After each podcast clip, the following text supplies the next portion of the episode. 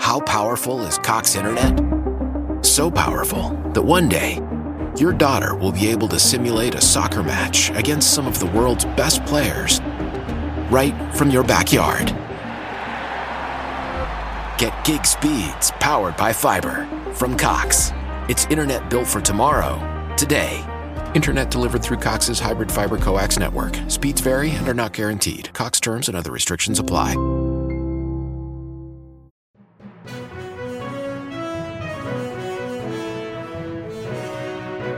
Ciao, sono Gianluca e questa è Pickup News.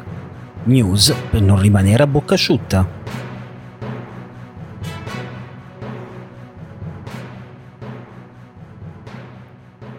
E benvenuti amici, benvenuti amiche di Pickup News a questo nuovo appuntamento oggi mercoledì 18 agosto 2021. Io sono Gianluca e questa settimana è dedicata ai grandi personaggi e alle grandi invenzioni che hanno rivoluzionato il mondo in cui oggi viviamo e dopo aver parlato di un grande uomo ieri come Gino Strada che ci ha insegnato che dove c'è una bomba è guerra ed è sempre guerra, oggi parliamo di un tema molto più leggero, un tema molto più rilassante, vogliamo dire anche un po' più estivo, anche se c'è poco da stare tranquilli dopo il Ferragosto che abbiamo passato perché sembra che hanno aspettato Ferragosto per far succedere la qualunque e parliamo del modo in cui noi ora passiamo il tempo, il modo in cui noi ci rilassiamo e guardiamo un film o una serie tv. E quando dico questo, sicuramente la prima cosa che mi viene in mente è Netflix.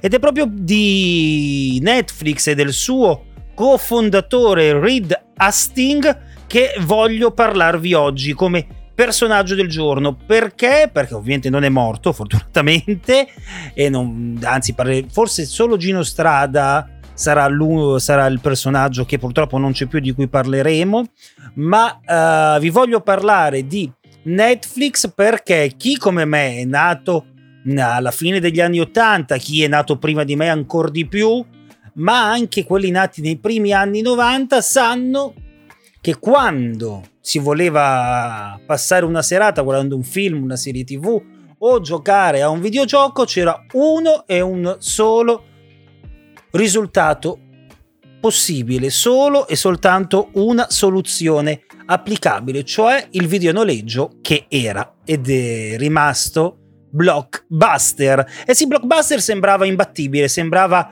la macchina dei sogni, sembrava quel mostro che ogni anno ci aumentava il costo del noleggio, ci aumentava la frustrazione per la tessera che non veniva riconosciuta alla cassa, che ci riempiva di schifezze per invogliarci a ingrassare guardando i loro film e serie tv o anche videogiochi a noleggio, sembrava quella società che non poteva mai e poi mai fallire. Poi è arrivato quest'uomo è arrivato quest'uomo che nel 1997, dopo aver ceduto una sua società, la Pure Software, società esperta in debunking, eh, ha deciso in questo periodo così di nulla facenza, di disoccupazione, di fondare Netflix.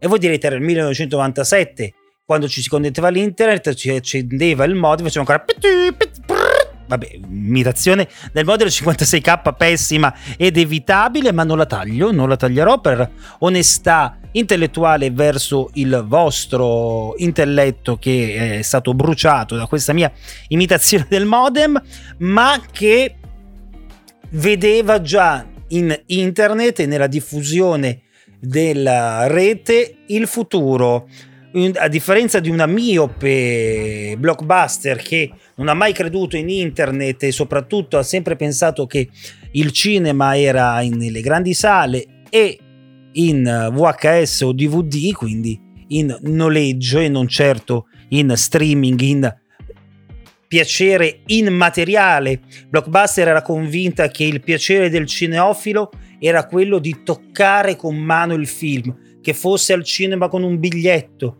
o che fosse da blockbuster con un DVD o una videocassetta, quello era il vero godimento. E probabilmente ci sono ancora i feticisti del fisico, in alcuni casi anch'io o ancora il feticismo del fisico, nel mondo della musica basti pensare al ritorno del vinile, che non è nient'altro che il feticismo di avere in mano un uh, qualcosa che possiamo toccare e ascoltare. Ma Netflix uh, aveva deciso di evitare la puzza di piedi, sì perché la cosa inconfondibile di Blockbuster quando si andava era la puzza di piedi che c'era in qualsiasi ora del giorno e della notte in qualsiasi blockbuster del mondo probabilmente era un, una, una, un diffusore di aromi fatto apposta eh, da Blockbuster per dare un sentore di casa. Tu entravi a Blockbuster, sentivi la puzza di piedi e dici, ah, siamo a casa. e nel 1997 decide di distribuire sempre a noleggio DVD, VHS e videogiochi al prezzo di 6 dollari al giorno, spedizione inclusa. Che era la stessa cifra di Netflix ma senza lo sbatti di andare. Cioè, scusate, che era la stessa cifra di blockbuster, ma senza lo sbatti di andare a accendere la macchina, magari al freddo, raggiungere il blockbuster e trovarsi a spendere oltre ai 6 dollari del film altri 42 dollari o euro in Italia o 1000 lire all'inizio uh, in caramelle, patatine, bibite e stronzate varie che si compravano proprio da blockbuster.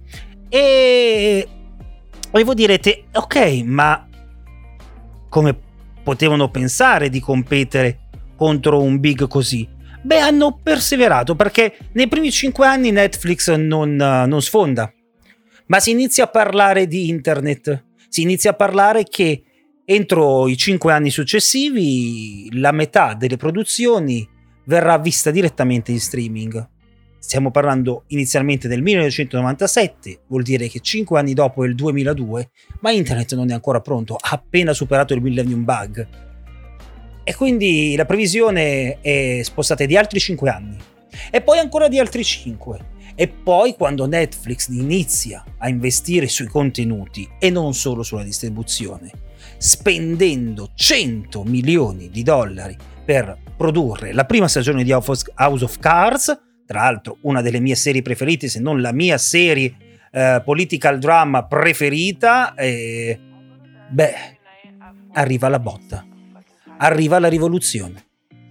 Blockbuster va sempre più in crisi, il 60% degli utenti guardano contenuti direttamente in streaming dalla piattaforma, non richiedono più il DVD o la VHS e eh, Netflix diventa la potenza che è oggi. Eh, dati non aggiornatissimi, credo eh, addirittura di 5 anni fa, parlavano di oltre 65 milioni di utenti. Eh, ad oggi penso che si siano superati i 100 milioni di utenti. Provo a vedere se riesco a trovare al volo questo uh, dato. Ma contate che Netflix nel 2019 ha um, fatturato 20,156 miliardi di dollari con un utile di 1,866 miliardi. Vuol dire che su 20 miliardi 18 li spende in nuove produzioni originali e dipendenti. I dipendenti poi non sono poi così tanti in realtà, perché sono 8600 per tutto il mondo. Vuol dire che con credo mezzo miliardo paghi tutti i dipendenti, tutto il resto sono nuove produzioni per fare nuovi abbonati. E da lì non ce ne siamo resi conto, ma non abbiamo più un solo DVD in casa, se non per feticismo o per voglia di avere gli spazi pieni, ma siamo invece pieni di app di streaming.